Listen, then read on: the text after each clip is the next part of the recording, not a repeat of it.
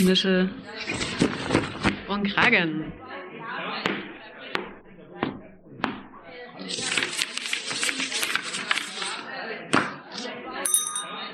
Ruhe bitte. Hier ist euer Podcast Nische und Kragen von Arbeit und Leben Sachsen. Willkommen, liebe HörerInnen. Hi. Ich bin Anna. Und ich bin Christine. Wir nehmen euch heute mit auf unsere Reise durch Sachsen, die wir angetreten sind, um die Kommunalpolitik besser zu verstehen. Heute präsentieren wir euch ein heftig gutes Interview mit Christina Merz, Stadträtin der Stadt Leipzig von der SPD. Wir möchten darauf verweisen, dass die Aussagen Meinungen und politische Einstellungen der Interviewten widerspiegeln und nicht notwendigerweise mit jenen des Vereins Arbeit und Leben e.V. übereinstimmen. Licht aus, Nischel an, los geht's! Heute in der Folge begrüßen wir sehr herzlich Christina Merz, Stadträtin der Stadt Leipzig von der SPD. Sie sitzt im Petitionsausschuss, ist Sprecherin für Jugendpolitik, Soziokultur und der freien Szene in Leipzig. Herzlich willkommen. Ja, danke für die Einladung. Frau Merz, äh, möchten Sie sich den Hörern vielleicht nochmal selber kurz vorstellen mit eigenen Worten, wie, ja, damit sie einen besseren Einblick haben, wer Sie sind? Ja, also Christina Merz, ähm, 25 Jahre alt, Rechtsreferendarin. Ja, neben Petitionsausschuss betreue ich noch den Jugendhilfeausschuss, den Kulturausschuss und den Ausschuss für allgemeine Verwaltung. Ich bin seit 2013 Mitglied in der SPD und bin jetzt Stadträtin seit September 2019. Okay, vielen Dank. Wie ist es denn dazu gekommen, dass Sie Stadträtin geworden sind? Was hat Sie dazu motiviert? Wie kam es dazu? Ja, zum einen fand ich es ganz äh, faszinierend an Kommunalpolitik, dass man relativ zügig einen Erfolg sehen kann ähm, und dass durchaus die Themenbereiche sehr vielfältig sind. Das war mir nicht unbedingt von Anfang an so bewusst. Ähm, es hatte sich quasi bei mir im Ortsverein äh, von der SPD so ein bisschen die Möglichkeit aufgetan, weil unser Stadtrat gerne aufhören wollte. Ich war vorher ja schon relativ lange auch politisch aktiv in Leipzig und dachte, eigentlich kann ich mir das auch sehr gut vorstellen, Verantwortung zu übernehmen und ja, eigene Ideen auch voranzubringen und quasi meinen Teil dazu beizutragen, ähm, ja, die Stadt Leipzig zu gestalten. Und so kam es dann dazu, dass ich kandidiert habe und auch gewählt wurde, glücklicherweise. Und ähm, ja, danach die Möglichkeit bekommen habe, jetzt wirklich viele Kontakte auch zu knüpfen, ja, ich sage mal so auch Multiplikator zu sein für Themen und Anliegen. Und ähm, ja, genau, das ist quasi so die Kurzstory. Okay, ja. Wie, also Sie scheinen ja auch schon länger politisch aktiv zu sein. Sie haben gesagt, dass Sie schon vorher bei der SPD waren. Was interessiert Sie allgemein an Politik? Warum engagieren Sie sich politisch? Naja, also bei den Jusos bin ich sogar schon ein bisschen, also bei den Jusos, das ist der Jugendverband der SPD, da bin ich schon ein bisschen länger, da bin ich schon seit 2012. Und da war quasi meine Motivation, ich habe mir über den Girls in Sachsen erstmal so politische Arbeit angeguckt. Das ist noch ein bisschen länger her als 2012. Und hm. ähm, ja, war dann eigentlich ja durchaus schon davon angetan und dachte aber so, naja, kannst jetzt nicht gleich zur Partei gehen, du bist ja noch so jung und hast nicht so richtig Ahnung. Also bin ich erstmal zur Jugendorganisation gegangen und bin da relativ schnell dann auch in ähm, Verantwortung auch gekommen. Und ich fand es halt einfach an politischer Arbeit spannend. Man bekommt nochmal ein bisschen einen anderen Blick auch auf Themenbereiche. Ähm, man hat die Möglichkeit, sich auch detaillierter mit Sachen und Fragen auseinanderzusetzen. Und nicht zuletzt ist es natürlich die Möglichkeit auch zu sagen, okay, hier ist nicht nur irgendwie ein Problem oder ein Missstand, den man irgendwie anprangert, sondern eben auch zu schauen, wie können wir das verändern. Und ähm, ja, im Endeffekt muss es ja immer das Ziel sein, dass man die Sache irgendwie besser macht. Und das finde ich eigentlich das Schöne an Politik, dass man da eben dann auch gestalten kann. Mhm. Okay. Ähm, können Sie uns mehr von Ihrer Rolle jetzt als Stadträtin berichten? Also was sind Ihre Aufgaben? Wie sieht das aus? Wie kann man sich das vorstellen, Stadträtin zu sein? Also zum einen ist natürlich so irgendwie die ganz formale Ebene. Man ist irgendwie die Vertretung nicht nur von seiner ähm, Partei im Stadtrat quasi als Teil einer Fraktion, sondern man ist vor allem für seinen Wahlkreis ja auch die Vertretung. Ich habe den Leipziger Norden als Wahlkreis, das ist ähm, auch das Gebiet, wo ich früher aufgewachsen bin und kenne mich da, daher auch da ganz gut aus. Wobei man auch mal sagt, man trifft trotzdem noch mal so Dinge, die man irgendwie vorher noch nie wahrgenommen hat. Mhm. Ähm, das ist auch ganz spannend. Aber man ist zuallererst natürlich irgendwie ja, Multiplikatorin. Man ist ähm, ja Ansprechpartnerin auch für die Menschen in unterschiedlichen Lebenslagen und auch für die ganz unterschiedlichen Themenbereiche, angefangen vom Parkplatzmangel oder fehlenden Fahrradstellplätzen bis hin, zur, bis hin zu solchen Themen wie ich habe keinen Kita-Platz bekommen oder ähm, bewirbt euch doch mal für die oder die Auszeichnung als Stadt Leipzig. Ist ja das Themenspektrum natürlich auch äh, ganz gut weit äh, ja, gefächert. Und man ist irgendwie, ja, man ist jetzt nicht nur irgendwie so Fachpolitiker, sondern man muss eigentlich überall so ein bisschen auch äh, ja, Ahnung haben. Man hat die Möglichkeit, Dinge für seinen Wahlkreis zu gestalten, aber natürlich auch für die ganze Stadt. Und, und ja, also ich sehe mich so ein bisschen sowohl eben als Ansprechpartnerin als auch als Interessensvertreterin und eben als Multiplikatorin auch auf der anderen Seite von all den Dingen, die die Stadt Leipzig eben schon macht und die auch viele einfach gar nicht mitbekommen. Mhm. Genau, das so sehe ich so ein bisschen meine Aufgabe. Wenn man anschaut, naja, ich gehe als Ausschüssen, ähm, ich gehe in die Ratsversammlung, man trifft sich mit unterschiedlichen Initiativen, die Anliegen haben, teilweise um einfach auch die Dinge im Ausschuss besser zu verstehen. Man geht zum Ortschaftsrat in seinem Wahlkreis oder zum Stadtbezirk.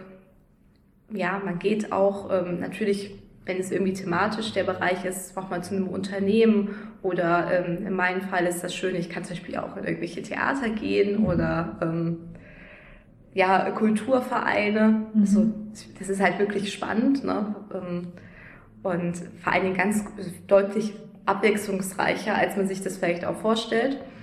Und ähm, ja, auf der anderen Seite geht man natürlich irgendwie auch weiterhin relativ emsig auch zu Parteiveranstaltungen, eben auch da so ein bisschen mitzubekommen, wie ist denn auch die Entwicklung in der Partei, was sind denn da so die Themen, die vorangebracht werden sollen, weil wir eben dann weg vom theoretischen Diskurs eben auch ähm, zu dem praktischer, zur praktischen Umsetzung auf einer kommunalen Ebene auch kommen können. Mhm. Ja. Und das sind, also das ist quasi, ich sag mal so Ausschüsse und ähm, Ratsversammlung ist, glaube ich, das, was die Leute sich am ehesten halt vorstellen können. Ähm, was alles so hinten dran hängt, äh, Auswahlkommission zum Beispiel auch von Personalstellen, Mhm. ja, also Amtsleiterposten, ähm, oder jetzt aktuell bin ich, also vertrete ich gerade äh, nächste Woche jemanden in der Aus, also von unserer Fraktion, jemanden in der Auswahlkommission für die Verwaltungsdirektorin beim Theater der Jungen Welt. Ne? Also das sind jetzt nicht unbedingt dann klassische Dinge, die man als erstes irgendwie mit einer Stadtratstätigkeit verbinden würde. Und ähm, man, darf, man darf natürlich dann im Ergebnis auch nicht vergessen, dass es trotzdem nur Ehrenamt ist. Ne? Also wir sind kein Vollzeitparlament wie im Landtag oder im Bundestag, sondern wir gehen alle noch einen regulären Job nach. Mhm. Und ähm, ja, versuchen aber trotzdem natürlich so gut wie möglich ähm, ansprechbar zu sein. Mhm. Okay. Wie kann man sich denn Ihren Alltag vorstellen? Also wie viel Zeit nimmt äh, dieses Ehrenamt, um das auch nochmal zu betonen, äh, letztendlich ein? Ich finde die Frage immer sehr schön. Also ich habe die, bekomme die häufiger gestellt natürlich. Ähm, ich glaube, Teilzeit trifft es schon ganz gut. Mhm. Ähm, also ich habe so einen Kollegen, der sagt immer, er arbeitet 40, 50 Stunden die Woche dafür, das stimmt nicht. Ja? Also wir haben sehr große Schwankungen von Woche zu Woche. Das ist auch ein bisschen davon abhängig, ob in der Woche noch Ratsversammlung ist.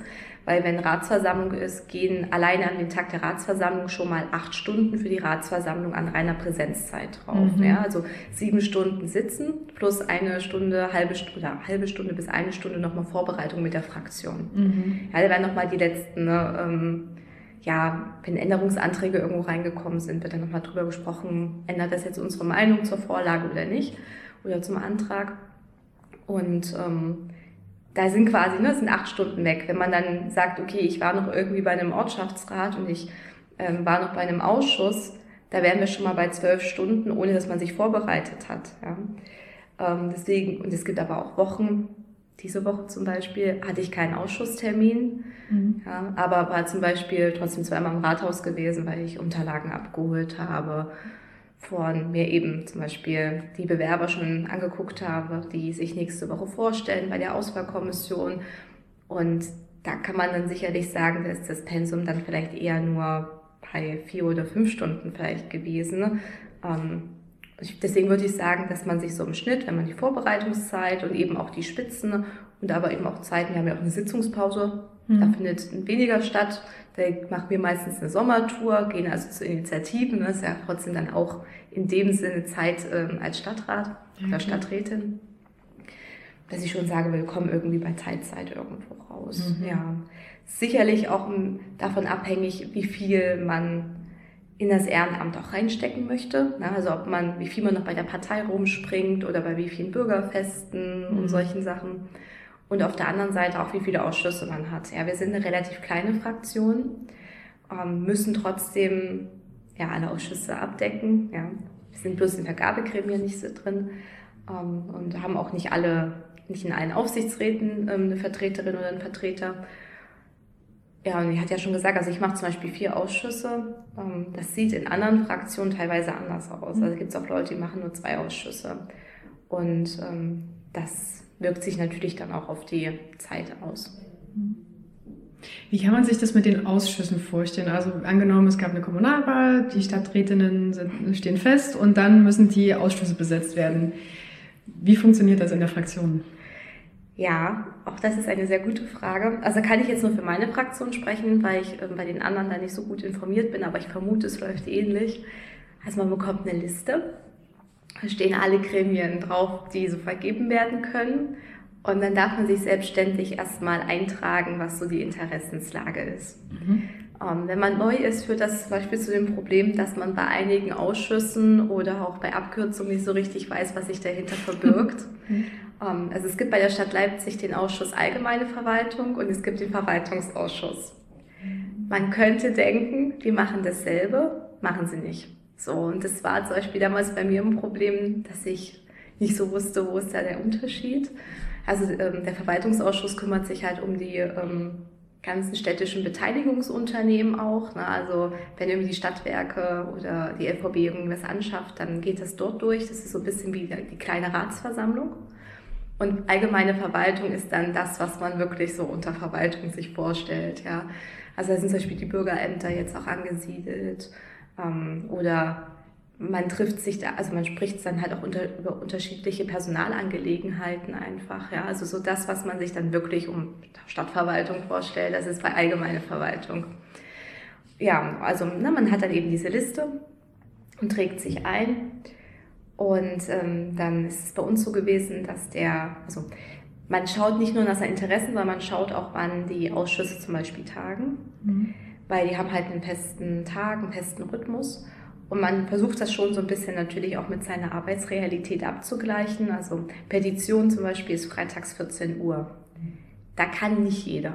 Mhm. Ja, also muss man auch ganz ehrlich sagen. Und ähm, ja, deswegen ist es nicht immer nur nach einer Interessensentscheidung.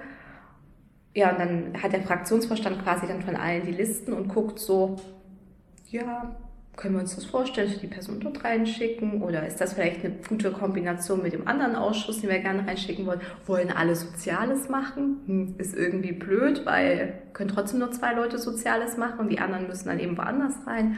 Ah, wir haben niemanden, der sich für Stadtentwicklung äh, gemeldet hat. Hm, müssen wir nochmal mit jemandem reden, dass er bitte reingeht. Und so war es in meinem Fall auch gewesen. Ähm, ich habe auch einen Anruf bekommen, so, ja, könntest du bitte in den und den Ausschuss gehen? Und ich so, hm, eigentlich nicht. ja, aber aus dem und dem Grund. Ich so, hm, okay, mache ich. ähm, ja, und dann muss man sich halt mit dem Thema auseinandersetzen. Ja, und ähm, man kann natürlich später auch nochmal Ausschüsse, äh, Ausschüsse tauschen. Das habe ich durchaus auch gemacht, weil sich bei mir auch ähm, ja, mein Job geändert hat. Mhm. Und ähm, habe dann jetzt quasi, also habe da auch jetzt noch einen Ausschuss auch dazu bekommen, den ich auch gerne rein wollte. So, also ist alles gut gegangen. Ähm, aber ich habe hauptsächlich deswegen auch Ausschuss tauschen müssen, weil ich ähm, zwei Ausschüsse hatte, die ganz oft sich überschnitten haben. Mhm. Und wenn man sich dann permanent vertreten lassen muss von einem Kollegen, ist halt auch blöd. Ja? Also genau, wir haben auch alle Vertreter in den jeweiligen Ausschüssen. Das ist vielleicht auch noch ähm, wichtig zu wissen. Und ähm, ja, es gibt so Ausschusskombinationen, die funktionieren ganz gut, weil da eh die Hälfte der Vorlagen in beiden Ausschüssen besprochen werden. Dann hat man auch weniger Arbeit, aber wenn man sich das noch einmal anschauen muss. Aber es gibt natürlich auch Ausschusskombinationen, dann hast du gefühlt alle Vorlagen der Stadtverwaltung aufgrund der Kombination irgendwie mal gehört, mhm. ähm, weil die einfach nichts miteinander so zu tun haben. Ja, es ist dann relativ äh, breit gefächert. Genau, ja, und dann unterbreitet die, äh, der Fraktionsvorstand in der Fraktionssitzung quasi seinen Vorschlag der Ausschusszuteilung und auch für die Aufsichtsräte und für die Beiräte und was es alles so gibt. Und dann wird eben angemerkt, nee, ich würde gerne das irgendwie nochmal ändern. Und im Zweifel, wenn man sich auch bei Dingen nicht einigen kann, also weil jetzt drei Leute auf einen Platz wollen, dann wird im Zweifel eben auch abgestimmt. Mhm. Genau, also man versucht das immer vorher natürlich so zu klären und abzuräumen. Und es ist auch ähm, ja, eher selten, dass man da jetzt in einer krassen Konkurrenzsituation ist oder so. Aber wir hatten das zumindest auch schon mal bei einem Aufsichtsrat, dass ähm, da auch zwei unterschiedliche Leute sich das hätten vorstellen können. Mhm. Ja, und so kommt man dann zu seinem Ausschuss. Mhm. Ja, und wie gesagt, dann fängt man an, äh, im Zweifel, wenn einem das Thema vorher nicht so geläufig war, sich halt auch einzuarbeiten. Mhm. Ähm, das war bei mir so ein bisschen blöd, weil ja eben Corona dazwischen kam. Wir haben ja wirklich erst September 2019 angefangen und sind ja quasi Februar, März 2021 in Lockdown auch schon gegangen. Ja. Also man hatte irgendwie fünf, sechs Monate, davon war zwischendurch noch Oberbürgermeisterwahlkampf. Also das heißt, da lief, also laufen ja bestimmte Dinge einfach anders. Mhm. Ja? Also man macht auch mehr was für die Partei dann in der Zeit oder gibt auch einfach Institutionen, zu denen gehst du nicht, weil die haben dann irgendwie auch eine Sperrfrist zur Neutralität so, ne? Und ja, das war echt so ein bisschen blöd gewesen, weil man jetzt quasi eigentlich so dabei ist, noch ganz viel nachzuholen oder sich eben auch selber mal zu schauen bei Bildungswerken, wie kann man sich jetzt in einzelnen Bereichen auch weiterbilden. Ja, weil wir haben eben die Möglichkeiten, das wird dann eben auch teilweise auch übernommen, so die Kosten so und Zumindest ist das so mein Anspruch, dass ich das schon auch ganz gut finde, wenn ich auch ein bisschen was auch noch dazu vielleicht weiß. Ja, dem, was man dann so macht und sich auch einfach ein bisschen auf dem Laufenden hält. Mhm. Weil man eben nicht unbedingt in Ausschüssen landet, die jetzt mit seinem eigentlichen Beruf zu tun haben. Mhm. Ja. Und wie ist es, wenn man neu in den Stadtrat gewählt wird? Das ist ja ein Komplex. Umso mehr man sich beschäftigt, umso ja. mehr versteht man, wie komplex es ist und wie einfach das eigentlich ist. Es ist so ein kleines Paradox. Aber gibt es da wie so eine Einführungsschulung oder Verwaltungsrecht für AnfängerInnen oder ja? Nicht, dass ich wüsste. Ähm, also es gibt eine Haushaltsschulung, mhm. in der Tat. Äh, die habe ich damals verpasst. Aber ich habe mir den Ordner besorgt und habe mir den dann selbstständig angeguckt. Mhm. Ähm, es gibt von der BBVL ähm, unterschiedliche Schulungen, wenn man im Aufsichtsrat gekommen ist, damit man eben auch weiß, okay, ich habe da bestimmte Verschwiegenheitspflichten auch, ne? oder ähm, dass man dann auch nochmal weiß, wo muss man halt genauer hingucken, weil man natürlich als Aufsichtsrat eben eine Kontrollfunktion hat und im besten Fall, wenn man merkt, es läuft beim Unternehmen was schief, eben auch intervenieren soll. Mhm. Ähm, so von der Parteiseite war es in meinem Fall so, dass ich vorher schon unterschiedliche Schulungen meiner Partei gemacht habe. Die sind dann aber hauptsächlich so auf ähm, Skills ausgelegt, also weniger auf Inhalt sondern eher Rhetorik. Mhm. Ja, ähm, oder ich habe auch mal ein Seminar zum Change Management gemacht. So, mhm. ne? Also es ist jetzt nicht unbedingt das allererste, was man, wenn man ins Rathaus reinkommt, braucht. Aber es ist durchaus, also Rhetorikseminare sind da durchaus noch schon sinnvoll, mhm. um auch nicht die Kollegen immer alle und Kolleginnen im Rat zu langweilen, wenn man mhm. vorne spricht. Und ähm, ich muss aber so lachen. Also es sind, eigentlich kann man da schon männlich sprechen, weil es sind hauptsächlich Männer auch, die im Stadtrat mhm. reden. Also die Frauen reden seltener. Deswegen ähm, kann man da eigentlich, braucht man da eigentlich nicht gendern. nee, aber ähm, ja, in dem Sinne gibt es da jetzt keinen klassischen Einführungsworkshop. Ja, muss sich das schon selber auch irgendwie ein bisschen erarbeiten. Man hat natürlich auch Kolleginnen und Kollegen, die einem auch mal helfen. Und ich sage mal so, das Allerwichtigste zum Anfang, wenn man im Rathaus irgendwie arbeitet, ist, dass man sich erstmal im Rathaus zurechtfindet. Ja, also den Ein- und Ausgang wiederfindet. Ja. Um, ähm, weil wir haben ja im Rathaus diese Problematik, also es gibt ja so einen Seiteneingang, der ist 24-7 auch ähm, offen. Aber man, als normaler Otto-Normalbürger läuft man eigentlich immer den Haupteingang rein. Und das heißt, man sucht im Zweifel, wenn man so zum Anfang die ersten Mal allein im Rathaus ist, sucht man ja nicht auch erstmal den Ausgang, den richtigen. Mhm. Und ähm, es ist zum Anfang, finde ich, nicht unbedingt selbsterklärend und die äh, Etagenpläne machen es nur bedingt besser. Ja, ja. Die Erfahrung haben wir auch. ja, aber ich sage mal so, das ist ja durchaus schon mal wichtig, dass man wieder aus dem Rathaus auch rauskommt. und ähm, ja, und dann merkt man über die Zeit auch, wie funktionieren die Förderverfahren. Ähm, man bekommt eben nicht alle Unterlagen, die Fraktionsgeschäftsstelle, sondern manchmal bekommt man noch bestimmte Unterlagen nach Hause. Ja, oder ähm, bei meinem ersten Kulturförderverfahren war ich total überrascht, dass ich es halt in die Fraktion bekommen habe und nicht nach Hause die Unterlagen. Und dann war ich so ein bisschen, ich glaube, es war so wirklich relativ knapp vom Ausschuss, da hatte ich dann erst die Förderunterlagen in der Hand und konnte mich gar nicht richtig vorbereiten, weil die eben nicht in das Online-System eingestellt werden, sondern wirklich händisch ausgedruckt mhm. als Tabelle da sind gerade beim Förderverfahren ist es doch gar nicht so unwichtig, dass man sich das vorher auch mal angeguckt hat. Ja. Und das merkt man dann aber erst, wenn man so ein paar Förderverfahren noch mal gemacht hat. Mhm. Ja. Okay, spannend. Ja, was macht Ihnen denn insgesamt am meisten Spaß als Stadträtin? Ich muss kurz nachdenken. Ja, klar. Das ist eigentlich schön, wenn man so lange nachdenken muss, denkt man immer, es macht dann gar nichts Spaß. Aber ähm, nee, das, also das stimmt nämlich wirklich nicht. Ähm, naja, in der Tat, ich mag es durchaus, zum einen mit den Kolleginnen und Kollegen auch zu diskutieren. Mhm. Ähm, weil man, also man diskutiert natürlich manchmal über so Nonsens-Sachen, also um so ganz kleine Mini-Themen, aber wir haben es durchaus auch häufiger, dann steigt man dann doch schon auch ein bisschen wie in die große Politik ein mhm. und ähm, diskutiert dann ja schon auf einer abstrakteren Ebene auch einfach ähm, Themen.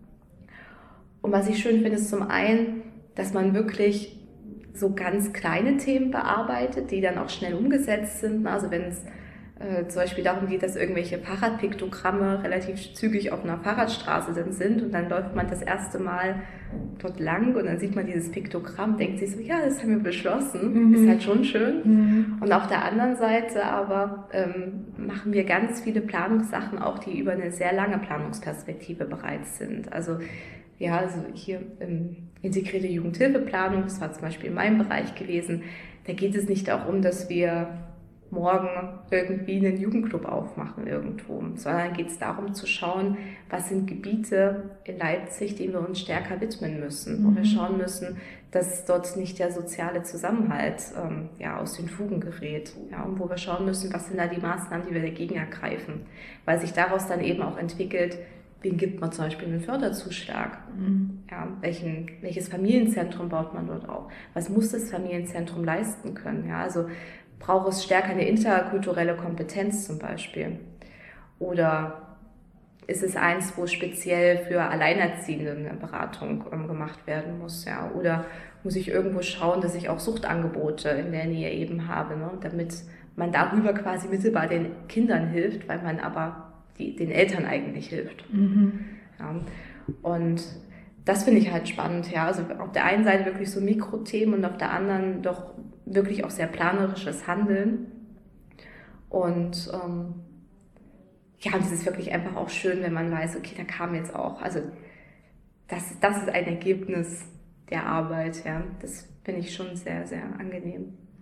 Und man bekommt auch nochmal einen ganz anderen Blick auf die Stadt. Ja? Also man weiß auf einmal von mindestens gefühlt 20.000 mehr Festivals, die in Leipzig regelmäßig stattfinden, zu denen man noch nie gegangen ist.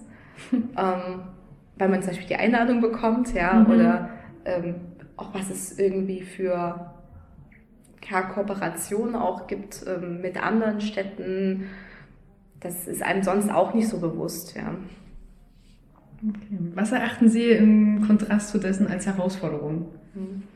Die Themenvielfalt, weil man muss eigentlich, also gerade auch wenn man zum Orts, also zu seinem eigenen Ortsverein geht oder ähm, ich hatte vor kurzem, ja also letzte Woche, hatte ich eine Besuchergruppe im Rathaus und es ging eigentlich nicht primär um meine inhaltlichen Themen, so, ne? also wir haben uns ein bisschen auch über Bürgerbeteiligung unterhalten, aber im Endeffekt kamen wir halt sehr, sehr stark auf das Thema Umwelt, was ich jetzt nicht bearbeite.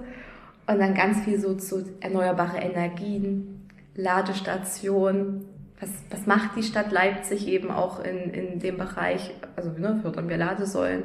Was machen wir ansonsten so an Maßnahmen auch auf dem Wohnungsmarkt, damit äh, quasi ja nachhaltiger auch gebaut wird? Und auf einmal sieht man sich so konfrontiert mit so Themen, die man eben sonst nicht bearbeitet, wo man aber glücklicherweise trotzdem auch ein bisschen Einblick hat, mhm. weil man ne, eben in der Ratsversammlung sich ja trotzdem vorbereitet oder weil man ja die allgemeine politische Diskussion trotzdem auch mitgestaltet. Und aber ja, diese Themenvielfalt ist schon eine Herausforderung, weil man eigentlich doch überall auch irgendwie sprachfähig sein muss. Und ich empfinde es auch als Herausforderung, ähm, ja, es den Leuten auch immer wieder zu erklären, warum Dinge manchmal nicht so schnell gehen. Mhm. Weil das ist einfach, ähm, wenn man nicht in diesem Apparat drinne steckt und auch nicht weiß, was teilweise an so einer Entscheidung auch alles dranhängt. Ja. Das Klassische ist ja, wenn eine Schule gebaut wird. Ja. Wir brauchen ja nicht nur ein Grundstück, wir brauchen nicht nur Geld. Ich sage mal so, das Geld ist momentan in der Stadt Leipzig nicht das größte Problem, sondern es mangelt ganz oft einfach daran, du brauchst erstmal jemanden, der dir das Ding plant. Ja, und da gibt es nicht genug Personal. Und selbst wenn du es geplant hast, brauchst du noch eine Baufirma, die sagt, ich baue euch das auch. Ja, und das sind eher die größeren Probleme mhm. momentan auf dem Markt. Okay. Ja. Okay. Kommen wir zu dem Punkt der Einordnung des Stadtrates, der Ratsversammlung im Kontext des politischen Systems Deutschlands. Welche Bedeutung hat der Stadtrat für die Stadt, für das gesamtpolitische System Deutschlands? Ja, der Stadtrat ist natürlich einfach auf kommunaler Ebene quasi das Parlament, wobei man Parlament da so ein bisschen Anführungsstriche quasi setzen muss, weil wir ja eben nicht Legislative sind, sondern auch Exekutive, mhm. also quasi Teil der Verwaltung sind. Und äh, ne, das unterscheidet eben auch vom Landtag und Bundestag, die ja eben Legislative sind. Und ja, dabei entsprechen sind wir quasi auf dieser untersten Ebene eigentlich ja, die direkt gewählte Vertretung. Mhm. Okay. Welche Bedeutung hat der Stadtrat für EinwohnerInnen der Stadt letztendlich? Im besten Fall ja, die Vertretung der Interessen quasi auf ganz direkter und als ganz naher Ansprechpartner. Ja. Also im besten Fall bei ganz vielen Themen Ansprechpartner Nummer eins. Mhm. Also wir beschließen deutlich mehr Dinge, die Bürgerinnen und Bürger eigentlich auch direkt betreffen, als äh, viele das wahrscheinlich in ihrem Alltag wahrnehmen. Ja, also ganz viel wird ja immer über Bundespolitik diskutiert, mhm. aber ganz viele Themenbereiche, die eigentlich einen deutlich direkter betreffen, das regelt der Stadtrat. Ja, also klar, wir entscheiden nicht, wie hoch die Rente ist, aber im Zweifel können wir hier eben auf kommunaler Ebene auch die Entwicklung beeinflussen, wie entwickelt sich der Mietpreis. Mhm. Also wie viel bleibt dann im Endeffekt auch für einen übrig in der Tasche. Ja, wie, ist die, wie sind die Kita-Plätze gestaltet? Habe ich in der Nähe ein gutes System an ja, Nahversorgungsmöglichkeiten oder eben auch kulturellen Zentren? Die ganze Förderkulisse ja eben im kulturellen und auch im jugendpolitischen Bereich, das macht im Endeffekt der Stadtrat. Ja, also wir, das heißt der Ausschuss, das macht gar nicht der Stadtrat, das macht wirklich im großen Teil die, die jeweiligen Ausschüsse. Wir bekommen natürlich von der Landesebene oder von der Bundesebene auch äh, die unterschiedlichen Mittel gestellt, aber wie das dann konkret ausgegeben wird, das entscheiden wir. Mhm. Genau. Wie kann man sich die Kommunikation vorstellen zwischen Stadtrat und den EinwohnerInnen? Mhm. Oder jetzt direkt als Einzelperson, als Stadträtin und wie, wie kommunizieren Sie? Ja. Na, ich sag mal so, die ganz große offizielle Öffentlichkeitsarbeit macht natürlich die Stadt selber. Gibt es auch ein Referat für Öffentlichkeitsarbeit.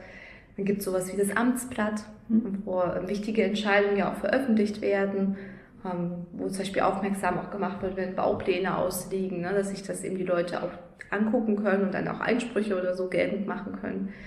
Ähm, aber ich sag mal so jetzt diese normale Kommunikation, die man vielleicht jetzt eher meint, also sprich, wo hole ich meine Infos ab oder wo kann ich mich mit einem Anliegen hinwenden, da ist immer der einfachste Weg, uns eine E-Mail zu schreiben. Ja, unsere E-Mail-Adressen findet man ja auch online auf den jeweiligen Seiten von der Fraktion oder auch auf der Seite von der Stadt.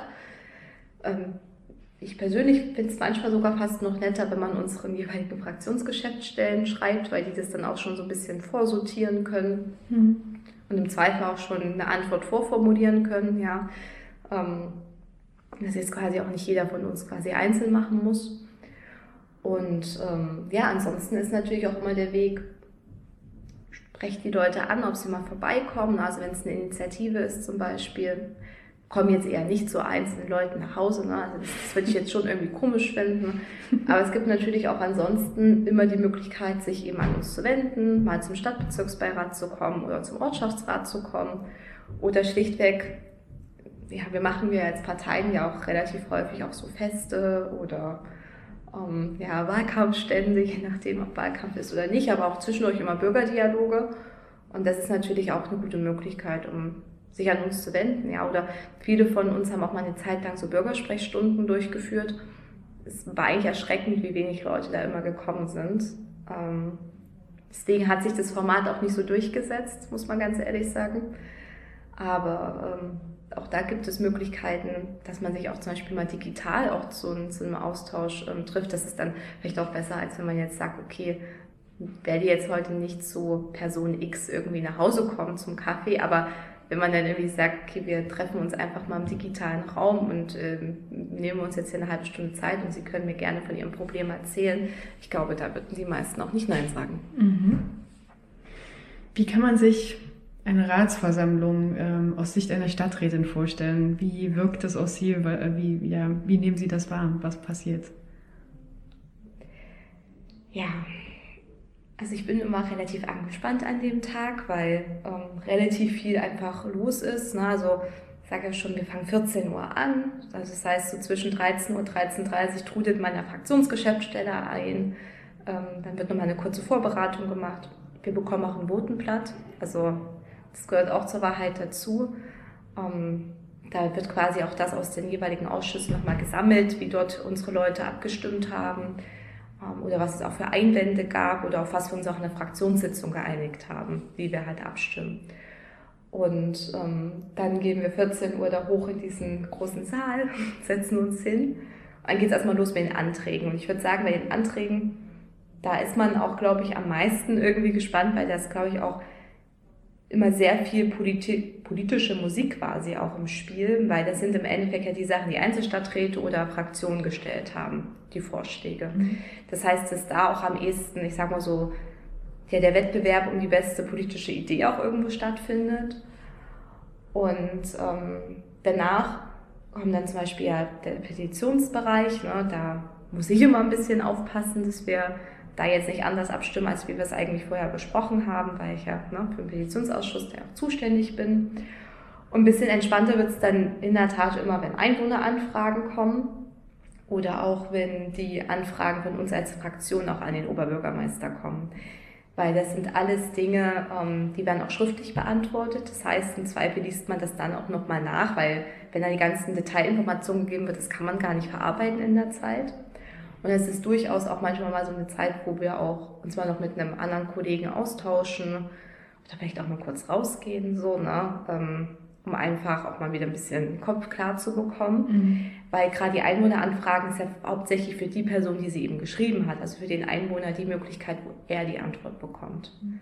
Ja, und das ist ja jetzt nicht das, wo sich irgendwie Stadträte austoben oder sonstiges. Und ja, und danach kommen die Vorlagen immer. Und das ist quasi dann nochmal der zweite Teil, wo man ein bisschen stärker auch dabei ist, weil ähm, wir die ja auch in den entsprechenden Ausschüssen behandelt haben. Ja, aber so insgesamt ist es immer ein relativ langer Tag. Mhm. Man ist nicht immer gut drauf, ja, logischerweise.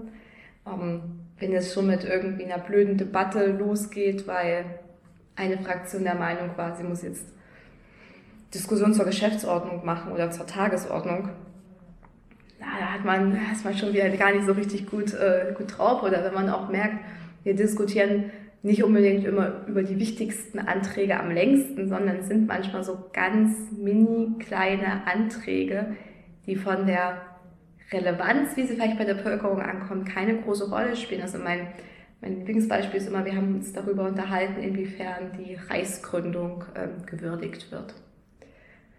Und Neben Juristen sind in der Tat auch äh, Lehrer ja häufig vertreten im Stadtrat als Berufsgruppe. Und dann war das wirklich so wie so ein Schlagabtausch. Also die ganzen Geschichtslehrer nochmal nach vorne gegangen und haben nochmal irgendwie was gesagt. Und ich glaube, der Antrag war damals von der AfD und haben irgendwie der AfD erklärt, warum man bestimmte Dinge, die sie da irgendwie im Antrag drinne stehen hatten oder auch in ihrer Rede gesagt haben, warum man die auch nicht so stehen lassen kann. Und dann ist halt aber so auch so eine Stunde mal schnell weg. Mhm. Ja.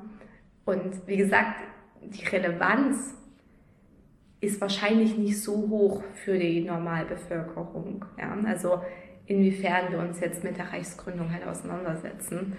Ähm, es ist halt durchaus so eine Diskussion oder so ein Diskurs, der halt lieber mal in so einem geordneten Prozess oder vielleicht auch in den Ausschuss gehört hätte, jetzt nicht unbedingt in die Ratsversammlung. Und wenn man aber so eine Stunde irgendwie Diskussion zur Reichsgründung gemacht hat, ne, dann ist es schwierig, wieder einen Bogen irgendwie rüber zu spannen, um dann über Fahrräder auf dem Ring zu sprechen. Mhm. Ja, also es gibt einfach auch viele Diskussionen, die sind unglaublich emotional oder werden emotional geführt. Und die kommen auch in unterschiedlichen Gewand so alle paar Monate wieder. Es ist ganz oft, wenn es ein Demo-Geschehen gab, was zum Beispiel ein bisschen aus außer Kontrolle geraten ist oder eben auch ähm, ja, Radfahren. Ne? Mhm. Radfahren, Geschwindigkeitsbegrenzung, Tempo 30 ne, oder sowas. Das sind, das sind so die emotionalen Themen auf kommunaler Ebene. Und ähm, ja, dann kann sich auch so eine Stadtratssitzung schon mal sehr lange ziehen. Ja? Mhm. Und ähm, dann nimmt auch, glaube ich, manchmal die Konzentration so ein bisschen auch ab. Verständlich. Ja. Genau. Ja, aber es macht schon Spaß. Die Frage ist halt nur, ob man weiß, dass man am nächsten Tag dann nochmal zur Fortsetzung kommen muss oder nicht. Ja. Also wir tagen meistens, also mittlerweile haben wir, mit, äh, haben wir relativ häufig zwei Ratsversammlungen pro Monat, weil wir einfach es nicht abgearbeitet bekommen. Und dann ist aber wirklich so eine Woche, das ist doch einfach fertig. Ja? Also Mittwoch 14 bis 21 und dann Donnerstag irgendwie wieder ab 16 Uhr dort sitzt. Mhm ja, und wie gesagt, die meisten von uns arbeiten ja auch noch. Also, mhm. ähm, das ist dann, ist dann auch manchmal nicht so lustig. Dann denkt man sich so, komm, wir können es jetzt auch alle mal zusammenreißen. So, ne? Genau. Ja. Sie haben schon nochmal darauf hingewiesen, dass Sie im Petitionsausschuss sitzen. Mhm. Wie arbeitet dieser Petitionsausschuss oder der Ausschuss äh, konkret? Also zum Beispiel, ich habe in einer Initiative oder mit anderen Menschen zusammen eine Petition über einen Fahrradweg äh, genug Unterschriften gesammelt. Oder was sind genug Unterschriften? Wie kann man, ja, wie kommt es von einer Petition zu Ihnen? Ja. Und was passiert damit? Also das Schöne ist, Sie brauchen sich gar nicht die Mühe machen, Personen X Anzahl Unterschriften zu sammeln, sondern Sie können auch gerne als Einzelperson eine Petition bei uns einreichen. Das geht auch online. Mhm. Und ähm, ja, das gilt, ist dann quasi, wenn wir Ausschuss haben, kommt das als eingegangenes Schreiben unter dem ähm, Tagesordnungspunkt. Und dann schauen wir uns kurz das Schreiben an. Und dann wird quasi im ersten Schritt erstmal entschieden, ist es eine Petition oder nicht. Mhm. Weil es gibt einfach auch Dinge, die darf der Stadtrat nicht regeln. Ja, also es gibt zum Beispiel enge Vorgaben, wo ein Tempo 30 regulär eingeordnet, also angeordnet wird, ja, also vor Schulen zum Beispiel. Und ähm, wir können jetzt quasi nicht sagen, ah, ich finde das immer ist bei mir ein bisschen zu laut vor der Haustür, deswegen will ich hier ein Tempo 30 haben. Das geht nicht, das kann der Stadtrat nicht entscheiden. Entsprechend würden wir zum Beispiel so ein Anliegen nicht als Petition annehmen, sondern das würde dann also verwiesen werden. Ja? Also entweder komplett, dass wir nochmal zurückschreiben, zum Beispiel für zuständig, oder es geht zum Beispiel auch an das zuständige Amt, mhm. was das jetzt, sage ich jetzt mal trotzdem, so als Idee jetzt auch mit aufgreifen könnte. Wenn es eine Petition ist, dann ist quasi die erste Hürde schon mal geschafft. Dann ähm, haben wir, nehmen wir es quasi als Petition an und dann übergeben wir es der Verwaltung, damit sie uns einen Verwaltungsstandpunkt dazu schreibt. Mhm. Also Verwaltungsstandpunkt heißt, die Verwaltung schaut, was ist das Begehr der Petition und überlegt, können wir das berücksichtigen? Berücksichtigen wir das vielleicht sogar schon? Also ist es Verwaltungshandeln? Ähm, lehnen wir es ab aus rechtlichen Gründen, aus finanziellen Gründen, ne? weil es einfach eine ziemlich schräge Idee ist. Ja? Oder eben auch, wenn man dann sagt, okay, wir, wir berücksichtigen es, in welcher Form wird es berücksichtigt? Ja? Also wird es zum Beispiel eine große Planung ähm, schon irgendwie drangehangen, also zum Beispiel Gebiet X wird entwickelt und man sagt, oh, es wäre schön, wenn dort eben auch das und das hinkommen würde, dann wäre es eine gute Möglichkeit, es dort mit ranzuhängen, damit das eben berücksichtigt wird, wenn die Planung für das Gebiet gemacht wird. Ähm, oder manchmal ist es eben auch ein komplett eigenständiges Thema. Dann wird der Verwaltungsstandpunkt erarbeitet. Das geht unterschiedlich schnell. Das ist ein bisschen abhängig vom Amt und aber auch von der Komplexität einfach des Anliegens. Und dann kommt es irgendwann zu uns wieder mit der ersten Lesung. Und da haben wir bei schwieriger gelagerten Fällen ähm, kommt auch jemand von der Verwaltung, der uns nochmal den Verwaltungsstandpunkt vorstellt. Wobei das bei uns nicht der Regelfall ist, sondern es ist meistens so, wir lesen den Verwaltungsstandpunkt. So ein Großteil der äh, Petitionen sind auch jetzt nicht unglaublich komplexe Dinge. Ähm, das heißt, wir können anhand des Verwaltungsstandpunkts dann durchaus uns auch ein Urteil bilden. Und ähm, dann ist die Frage, übernehmen wir den Verwaltungsstandpunkt? Danach ist es dann quasi der Vorschlag vom Petitionsausschuss. Und ähm, dann würde dieser auch quasi zur Abstimmung gestellt werden in der Ratsversammlung. Oder lassen wir den nochmal abändern? Oder sehen wir das einfach komplett anders? Oder manchmal sagen wir auch der Verwaltung, ihr macht jetzt nochmal einen neuen. Mhm. Ja, also das und das fehlt uns. Ihr habt ja keine richtige Begründung angegeben, macht es bitte nochmal neu. So. Oder es kommt auch manchmal dazu, dass sich dann auch rausstellt, es ist doch keine Petition. Dann versuchen wir aber, dass ähm, an den Petenten auch ein entsprechendes Schreiben nochmal formuliert wird ja, in dem das auch dann dargelegt wird oder wenn man sagt, es wird schon berücksichtigt, dann, dass es dann eben auch eine ähm, Information an den Petenten gibt, dass der einfach auch weiß, wir haben uns damit auch auseinandergesetzt. Ja, genau, nach der ersten und dann der zweiten Lesung quasi, in der dann auch beschlossen wird, geht das dann in die nächste Ratsversammlung und dort wird darüber abgestimmt. Und ähm, es ist in der Tat so, dass es wirklich in der Ratsversammlung sehr zügig geht, weil sich eben der Ausschuss schon intensiv damit auch auseinandergesetzt hat. Mhm. Ähm, ich weiß noch, ich habe mich da mal geärgert. Da gab es mal so einen Zeitungsartikel, da stand halt drinne, dass es äh, war eben Anliegen, da war jemand nicht so zufrieden, dass es eben nicht durchgekommen ist und hat dann gesagt, ja, und es war ein Großteil der Stadträte gar nicht bei dem Tagesordnungspunkt anwesend und das ist dann innerhalb von einer halben Minute abgebügelt worden. Und dem ist halt nicht so. Also ja, sitzen nicht immer alle 70 zu dem Zeitpunkt auf dem Stuhl. Und es ist natürlich auch so, dass wir, wenn es ganz klare Voten gibt, weil man eben das schon gemeinsam im Petitionsausschuss auch vorher bearbeitet hat, ja, und sich erarbeitet hat, dann geht das natürlich auch schnell, ja, weil dann auch keine Fraktion da großartig mehr einen Änderungsantrag oder sowas stellt und entsprechend, das wird ja dann auch nicht nochmal eingebracht, weil es sind ja nicht unsere eigenen Anträge oder sowas, sondern es sind ja eben Bürgeranliegen, ja. Und deswegen geht dann die Abstimmung auch schnell, aber es das heißt halt in keiner Form, dass wir uns nicht ausreichend damit auseinandergesetzt haben. Ja. Und zumindest ich weiß auch, wie viel Zeit ich so im Petitionsausschuss verbringe. Mhm. Und ähm, deswegen fand ich das nicht so sachgerecht damals. da habe ich auch ein bisschen angegriffen gefühlt, aber es ist damals schon so. Ja, ja es ist dann immer die Wahrnehmung, was sieht man, was, genau. was läuft im Hintergrund. Ja. Ähm, wahrscheinlich, genau. Da sind wir bestimmt auch bei dem Punkt politische Teilhabe und Beteiligungsmöglichkeiten der EinwohnerInnen. Ähm, erstmal die Frage an Sie, was verstehen Sie unter politischer Teilhabe? Politische Teilhabe ist für mich vor allen Dingen, dass man eben es schafft, seine Interessen und ähm, ja, seine Interessen nach vorne zu bringen und eben auch zu gestalten, dass sich das quasi nach seinen Interessen auch verändert. Mhm. Ja, also nicht nur passiv zuzuschauen, sondern eben mitzumachen. Mhm. Welche Bedeutung hat politische Teilhabe von den EinwohnerInnen für eine Stadt oder für eine Kommune?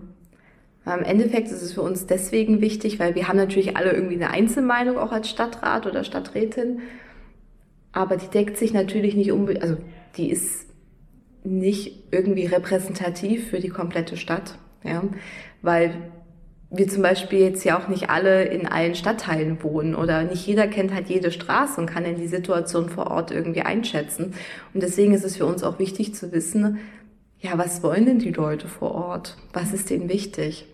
Ja, oder wenn wir größere Projekte planen, wie der Matthäkirchhof zum Beispiel, wie der gestaltet wird, ist es auch unglaublich bereichernd, wenn man eben Ideen auch aus der Stadtgesellschaft auch mitgeteilt bekommt. Ne? Also vielleicht auch Ideen, an die man halt vorher nicht gedacht hat. Mhm. Ja, oder dass ein Bedarf aufgezeigt wird, ähm, mit dem vielleicht auch keiner geplant hat.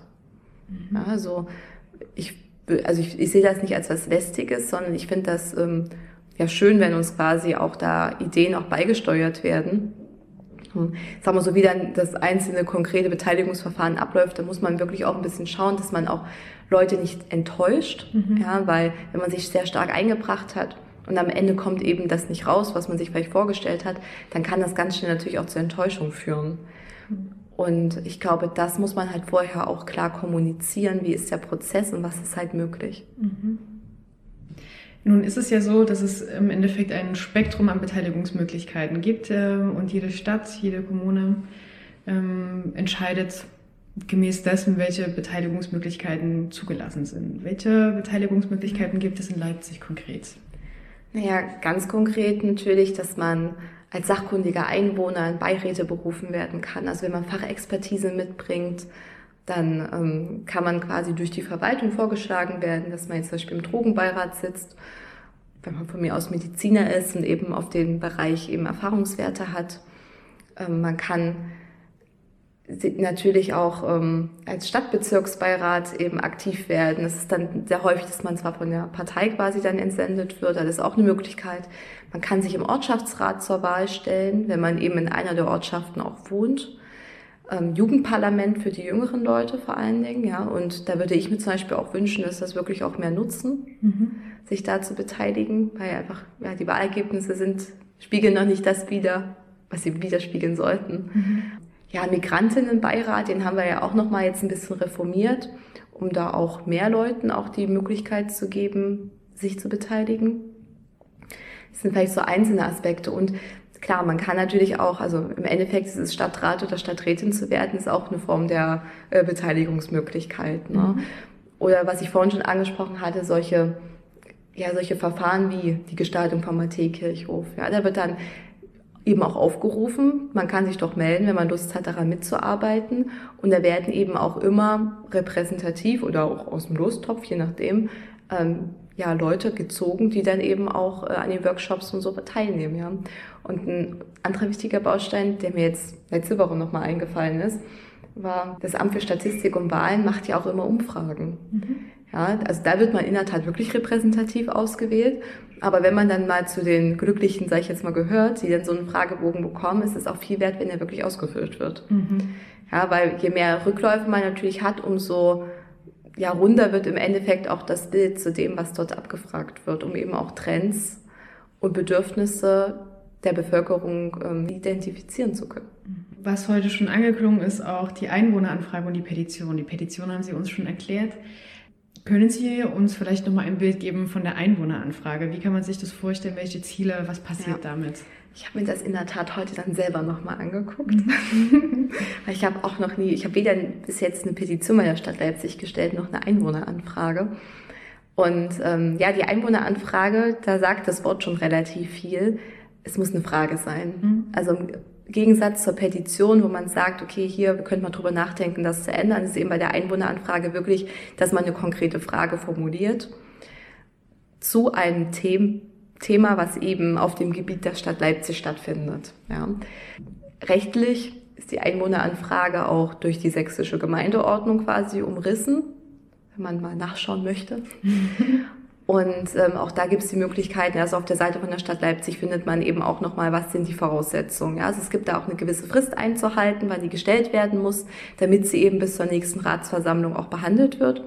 Und wenn man zum Beispiel nicht die Möglichkeit hat, persönlich bei der Ratsversammlung dabei zu sein, dann bekommt man die Antwort auch ähm, ja, zugeschickt und dann kann man auch entsprechende Nachfragen auch nochmal stellen. Ja? Also genau, das Wichtige ist, wie gesagt, es muss eine Frage sein, man darf auch noch ähm, ein paar Unterfragen mit zu der Leitfrage quasi stellen. Und es muss eben im Bereich der Stadt Leipzig und auch im, ja, im Hoheits, hoheitlichen Bereich quasi, also in dem Regelungsbereich auch der Stadt sein. Mhm. Okay. Ist Ihnen eine Einwohneranfrage im Kopf geblieben, die Sie mal miterlebt haben, die sehr spannend war? Oder wissen Sie, was da eventuell auch gefragt wird teilweise? Ja, also ich schaue mir quasi in der Übersicht immer an, was sind die Einwohneranfragen der nächsten Ratsversammlung ähm, behandelt werden. Ich lese mir jetzt nicht jeder einzeln durch, mhm. bin ich auch ehrlich, aber man guckt eben, so was sind so die Themen. Und eine Zeit lang war es ganz viel Parken- und Waldstraßenviertel, mhm. Als das eben Thema war. Also es ist immer so ein bisschen auch Spiegelbild teilweise auch von dem, was wir davor selber auch gemacht haben. Es ist auch ähnlich bei den Petitionen. Wenn die Stadt Leipzig bestimmte Sachen beschließt, dann kommen danach zu dem Themenbereich auch häufiger Sachen rein. Und ähm, aus meinem Wahlkreis war es in der Tat auch äh, ja, eine, eine Sache, eben auch im Bereich Straßenverkehr. Bei der einen vom Haus, äh, also haben häufiger Unfälle stattgefunden, weil da, wo baulich ein paar Sachen geändert wurden und aufgrund dessen es einfach uneinsichtig geworden ist, die Stelle. Die hatte dann dazu eben auch beim entsprechenden Amt nachgefragt, was soll denn das jetzt und können wir hier nicht irgendwie zum Beispiel über den Spiegel, der dort angebracht haben, so wieder ein bisschen für bessere Sicht sorgen, damit eben die Leute, die dort auf dem Fußweg auch lang gehen, nicht irgendwie vom LKW erfasst werden. Mhm. Ja, okay. Ja. Ja, Das war mit Bildern nämlich gewesen. Ich glaube, deswegen ist mir das auch so in Erinnerung geblieben. Die hat da auch mit Bilder sogar noch mit eingereicht, damit man eben auch die Situation sich anschauen kann. Okay. Ja. Mhm. Also man kann es auch visuell nochmal verdeutlichen, quasi Ja. die Frage, die man hat. Geht jetzt nicht bei allen Themenbereichen, Ja. aber bei sowas gerade ist es ja auch wirklich sehr hilfreich. Mhm. Okay. Wenn man sich die politische Beteiligung der EinwohnerInnen in der Stadt Leipzig betrachtet, Ihrer Erfahrung nach oder Ihrem Gefühl nach, gibt es Personengruppen, die sich besonders viel einbringen und welche, die sich besonders wenig einbringen? Ja, das ist eigentlich so ein bisschen das übliche Bild. Ähm, Ich würde behaupten, dass sich mehr Männer einbringen als Frauen.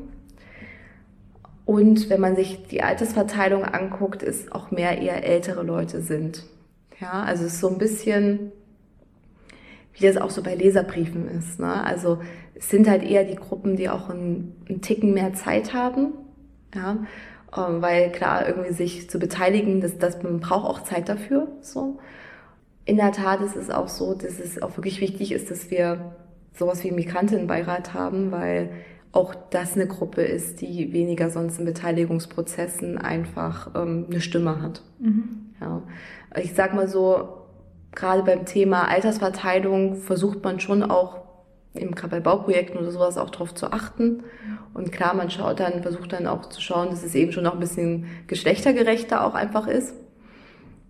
Aber wenn man sich jetzt, sag ich mal, das Mut den Stadtrat als Gremium mal anguckt, ist der halt schon männlich und eher in einigen Fraktionen auch eher weißhaarig.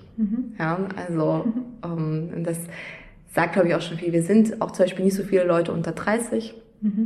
Also das, äh, das ist die Liste an Kolleginnen und Kollegen. Und ich glaube, es sind momentan wirklich auch nur Kollegen, die auch noch unter 30 sind, relativ kurz. Ja. Also so, wenn man auch die Vielfalt des Stadtrates betrachtet, was ist Ihr Bild darauf?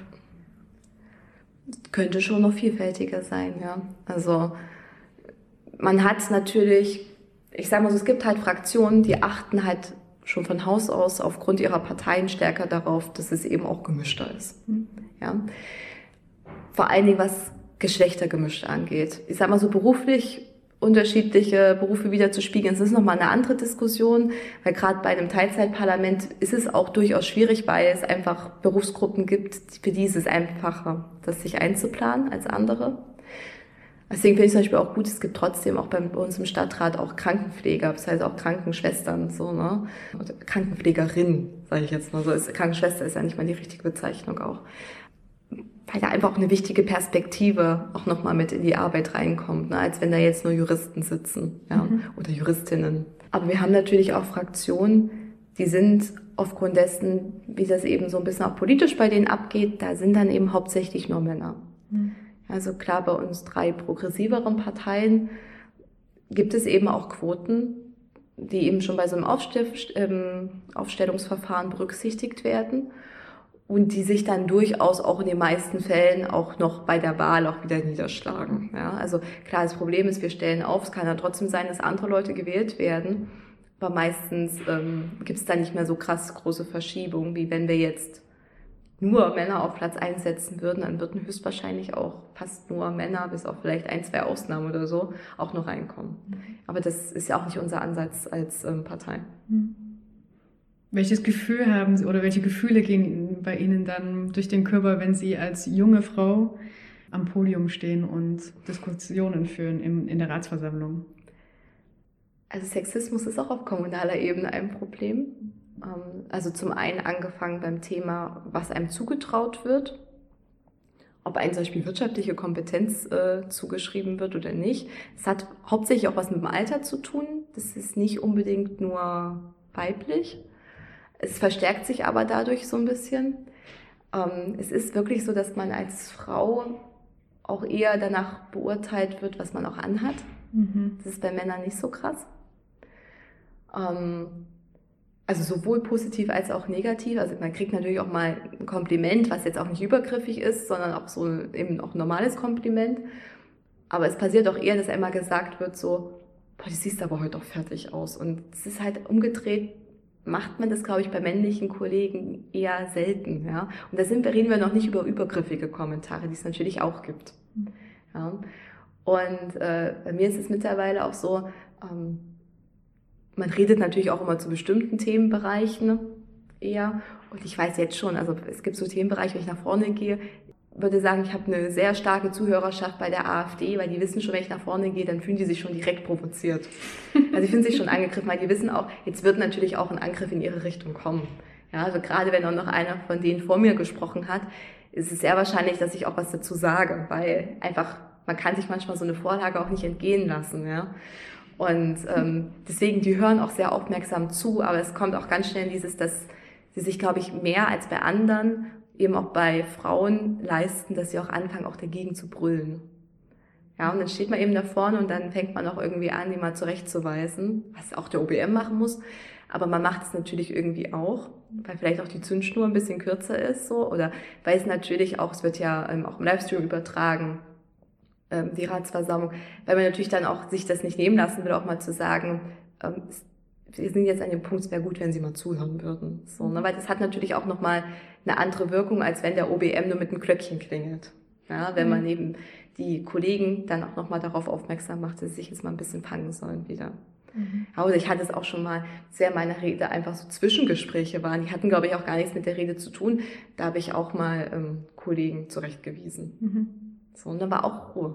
Mhm. Ja, aber ich glaube, manchmal brauchen die das auch mal. Ja. Mhm. Also klar, man braucht schon, ähm, gerade wenn man auch irgendwie auch jünger ist, braucht man, glaube ich, manchmal auch so ein bisschen so, und als noch eine Frau ist, auch so ein bisschen ein dickeres Fell. Oder wir brauchen es noch, weil wir einfach gesellschaftlich auch noch nicht so weit sind.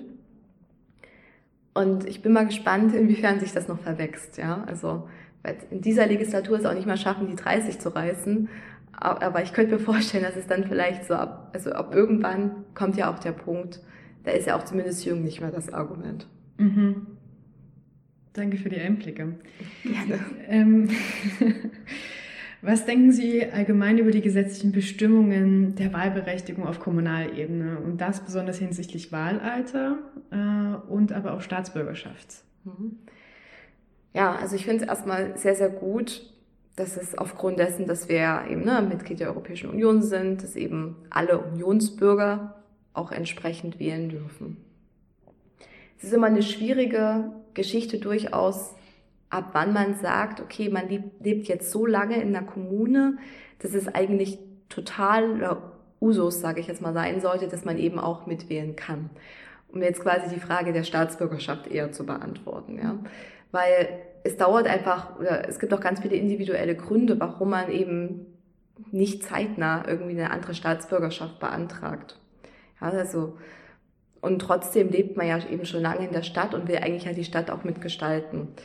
Ich habe da, bin da ehrlicherweise noch ein bisschen unschlüssig, wie wir da quasi eine sinnvolle Regelung finden sollten. Deswegen bin ich auch sehr froh, dass wir den Migrantenbeirat auch jetzt so reformiert haben, dass da auch wirkliche Wahlen stattfinden und dass man darüber eben auch eine direkte Legitimation eben auch von unterschiedlichen Gruppen der Bevölkerung in Leipzig eben noch hat, noch hat die dann eben auch mit ähm, teilnehmen können. Mhm.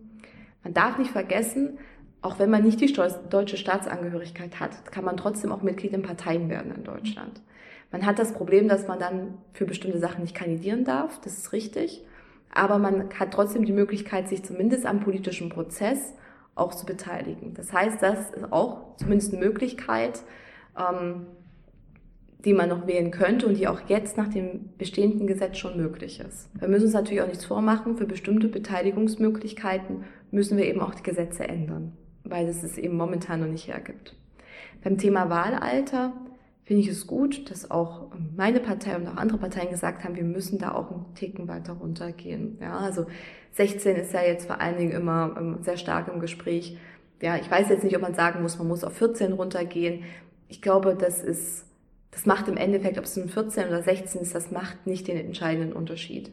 Wichtig ist ja, dass man die Leute auch entsprechend befähigt, dass sie wissen, über was kann ich denn hier abstimmen eigentlich. Mhm. Das Problem ist natürlich, kann man im Gegenteil auch sagen, das wissen viele Leute über 18 auch nicht. Mhm. Auch die wissen nicht bei der Bundestagswahl, was ist die erste, was ist die Zweitstimme. Und ehrlicherweise ist das Wahlsystem auf kommunaler Ebene nicht unbedingt einfacher. Ja, also man hat, man hat drei Stimmen so, ne? aber man muss den Leuten ja trotzdem auch nochmal klar machen, du kannst auch die drei Stimmen auf unterschiedliche Listen verteilen zum Beispiel. Ja? Oder du musst nicht immer Platz eins wählen. Das ist natürlich auch eine gewisse Empfehlung, wenn man auf Platz eins steht, weil man schon sagt, ja, das ist auch die Person, die will eigentlich auch rein. So, ne? Ähm, aber also ich finde es gut, dass wir da sagen, wir gehen einen Ticken weiter runter, müssen gleichzeitig aber auch schauen, dass wir eben wirklich gute politische Bildungsarbeit machen. Und da sind sie natürlich auch, auch gefragt, und sie machen es ja auch schon, ne? dass man wirklich auch die Leute befähigt, dass sie auch dann wissen, was mache ich da? Und dass man im besten Fall eben auch vorher schon unterschiedliche andere Beteiligungsmöglichkeiten schafft, damit man quasi ganz natürlich da auch rangeführt wird, dass man dann auch sein Recht wahrnimmt. Wir haben ja trotzdem eine sehr schlechte Wahlbeteiligung, obwohl ja ganz viele Leute auch wählen dürfen, gehen ja trotzdem nicht alle. Ja, also es ist ja eben, es ist ja keine Pflicht, aber es ist eben ein Recht und es ist auch gut, wenn man dieses Recht wahrnimmt. Ja. Und beim Thema ähm, Staatsangehörigkeit ist es wichtig, und es ist richtig, dass eben EU-Bürger sich alle beteiligen dürfen. Und wir müssen darüber nachdenken, wie wir vielleicht da auch eine Verschiebung machen können, dass eben, wenn man eine gewisse Zeit in der Kommune lebt, eben sich da auch besser ähm, beteiligen kann. Aber da habe ich ehrlicherweise noch keine abschließende Meinung dazu, wie man das am besten organisiert. Mhm. Aber auch da wäre die Frage, ich weiß nicht, wo, wo wollen wir sagen, wo liegt da die liegt da die Dauer? Ja, also wo ist da die Grenze? Weil natürlich ist es auch wichtig, dass man sagt, okay, man kann zum Beispiel dann auch die Sprache gut und es gibt eben Leute, die können nach zwei Jahren die Sprache gut und es gibt eben Leute, die können die nach fünf Jahren auch noch nicht toll. So, aber es ist wichtig, damit man sich auch gut informieren kann über, über das, über was man entscheiden soll. Ne? Und ähm, ja, ich glaube, das sind so ein bisschen Dinge, die man da vielleicht auch, über die man da einfach reden muss. Ähm, aber wir haben so viele Leute, die in der zweiten oder dritten Generation hier sind und sich vielleicht trotzdem auch keine deutsche Staatsangehörigkeit ähm, geholt haben. Da gibt es eigentlich, da gibt es keinen sachlichen Grund, warum die nicht mitentscheiden können. Mhm. Okay, Dankeschön für die Antwort. Welche Rolle schreiben Sie sich selber in Bezug auf Bürgerbeteiligung und auch Jugendbeteiligung? Naja, ich, also beim Thema Bürgerbeteiligung ist mir wichtig, dass man den Leuten ehrlich sagt, eben was ist möglich, was ist nicht möglich. Mhm. Damit man eben nicht so viel enttäuscht. Weil das Problem ist, wenn man ein, zwei Mal mitgemacht hat und man wurde enttäuscht, dann ist immer die Frage, macht man noch mal ein drittes Mal mit? Aber man kann von vornherein bei vielen Projekten auch sagen, das wird nicht passieren. Ja, also auch wieder Praxisbeispiel, wenn beim Matthäkirchhof der Vorschlag kommt, da soll eine Schwimmhalle hin, das wird nicht passieren. Und trotzdem gab es den Vorschlag. Mhm. Ja da muss man, da muss man wirklich ehrlich sein, ja. Also wie gesagt, ich nehme das gerne auch als Impuls mit. Solche Vorschläge, das ist auch wichtig.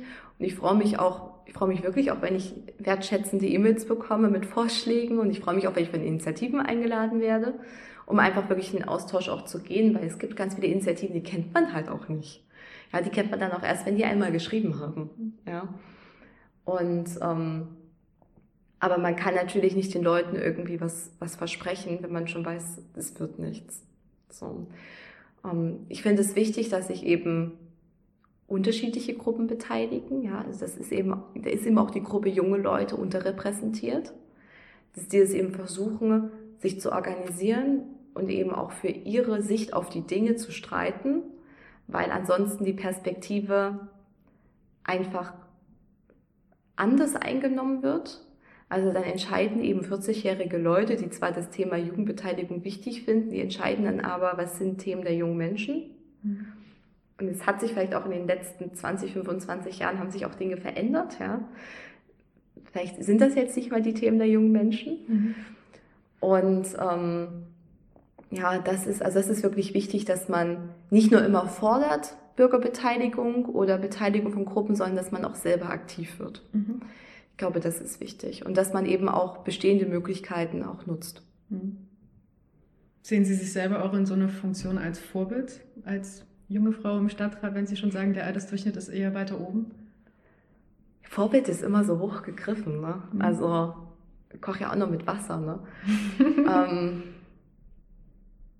klar, ich kann mir schon vorstellen, dass es Leute gibt, die sagen, Mensch, das finde ich gut, dass du das machst so. Jetzt kann ich mir das auch vorstellen. Oder die jetzt zumindest sagt, hey, ich komme lieber zu dir, weil ne, man ist vom Alter näher beieinander oder so, oder man kennt sich so, ne? Das finde ich schon gut. Also wenn man das unter Vorbildwirkung versteht, ja, bestimmt, also sehe ich mich so. Aber ich würde jetzt nicht irgendwie sagen, also nicht Vorbild im dem eigentlichen Sinne, was man sonst so unter Vorbild versteht. Das ist vielleicht ein bisschen arg hochgegriffen. Mhm. So, ne? Ähm, aber ja, also natürlich, man freut sich auch schon, wenn Leute das irgendwie schön finden oder toll finden, was man macht. Ja, weil man dann auch weiß, es liest oder bekommt auch jemand mit. Ja. Aber man macht es ja nicht immer nur auch so, also man macht es ja nicht zum Selbstzweck, ne, mhm. sondern es ist auch schon schön, wenn jemand bekommt, was man da macht. Ja. Dankeschön. Noch eine Frage habe ich an Sie. Wir haben schon ein bisschen drüber gesprochen oder Sie haben im Endeffekt auch schon bei gewissen Aspekten ähm, die Antwort gegeben, aber vielleicht können wir es nochmal zusammenfassend ähm, darlegen. Was denken Sie, wie können sich nicht Wahlberechtigte, also hier auch Kinder und Jugendliche und aber auch Personen ohne deutsche Staatsbürgerschaft, abseits der Wahlen aufgrund der gesetzlichen Bestimmungen beteiligen, mitwirken und somit auch aktuelle Stadtpolitik mitgestalten? Ja, da habe ich mir in der Tat ein bisschen was aufgeschrieben auch. Wir haben in vielen bestehenden Strukturen eben die Möglichkeit, ne, Migrantinnenbeirat, Jugendparlament, Stadtschülerrat, ne, also wo eben auch junge Leute auch Themen voranbringen können, quasi über diesen institutionellen Weg Schule. Ja, ähm, und eben die ganz klassischen ja, Beteiligungsformate, ne, also wenn ein Gebiet neu entwickelt wird oder wenn oder manchmal organisiert ja auch die Volkshochschule zu einigen Themenbereichen ne, ähm, solche Veranstaltungen. Oder es wird halt zum Beispiel auch mal in die Schule, es wird eine Schule neu gestaltet und es wird diskutiert, wie, wie sollen diese Lernorte aussehen, ja. Wenn man Zeit hat und wenn man irgendwie Bock auf das Thema hat, sich einfach da auch einzubringen und ansonsten es auch nutzen und einfach auch mal den Menschen, die sonst eben schon Entscheidungsträger sind oder Entscheidungsträgerinnen sind, auch einfach mal zu schreiben. Okay. Ich würde Sie gerne bitten, ich habe einen Satz anfangen und Sie verenden ihn, was Ihnen als erstes in den Kopf kommt. Keine Sorge, es ist nichts Schlimmes. Hey, alles gut. Kommunalpolitik ist Handeln und Arbeiten an kleinen und großen Themen. Vielen Dank. Und zwar ging es um Petitionen und EinwohnerInnen-Anfragen. Und da fände ich besonders die Frage spannend, wie erfolgsversprechend sind diese Beteiligungsinstrumente? Also es wird auf jeden Fall geantwortet, das haben Sie ja gesagt, das, man bekommt eine Info, man bekommt auf jeden Fall mit, dass es nicht funktioniert. Ja, erstens sind sie erfolgreiche Instrumente, wenn ich mir jetzt überlege, was ich machen kann als Einwohnerin. Und ähm, wie werden sie noch erfolgreicher, wenn ich das machen möchte? Naja, das, also Einwohneranfragen sind ja wirklich nur Anfragen. Es ist ja jetzt nicht, dass da ein konkreter Handlungsauftrag dahinter kommt. Das heißt, wir müssen uns da stärker die Petition anschauen. Weil Petition ist wirklich das Dilemma. Ein Großteil der Petition, oder in der Großteil ist übertrieben, aber 50 Prozent der Petition, die kann man so nicht beschließen. Also, das ist dann eben Bewerbung auf Leipzig soll dann und dann europäische Kulturhauptstadt werden. Das, das können wir nicht für in vier Jahren beschließen, weil wir dafür gar nicht äh, die Strukturen geschaffen haben, um eben so ein Bewerberverfahren durchzuführen. Ja. Und das ist aber schon ein Großteil von so Petitionen solcher Anliegen. Ja. Also gar nicht das, was, wo man jetzt sagen würde, okay, das ist jetzt das, was so ganz konkret der Person weiterhilft. Ähm, ich würde sagen, wir haben relativ viele Petitionen, die auch wirklich, also von wenn wir jetzt mal die 50 Prozent Petitionen, die so ein bisschen komisch sind, raus, also rausnehmen ähm, und uns mal nur auf die anderen 50 Prozent konzentrieren, sind da durchaus auch viele Themen dabei, die auch zu einem Erfolg führen. Ja, das kann sowas sein wie eben ein Fahrradstreifen. Das kann sein, dass wir uns äh, es gab zum Beispiel eine Petition zum Thema, ich weiß gar nicht, ob die schon beschlossen wurde, aber es gab eine Petition auf jeden Fall für die Erich-Zeigner-Allee Parkplatzsituation. Und da sagt der Petitionsausschuss jetzt, wir geben der Stadt jetzt nochmal mit, dass sie Anfang des neuen Jahres eben nochmal mit den Bürgerinnen und Bürgern vor Ort ins Gespräch kommen muss, um darüber zu sprechen, was sind die Alternativen zu, ihr dürft dort jetzt nicht mehr parken. So.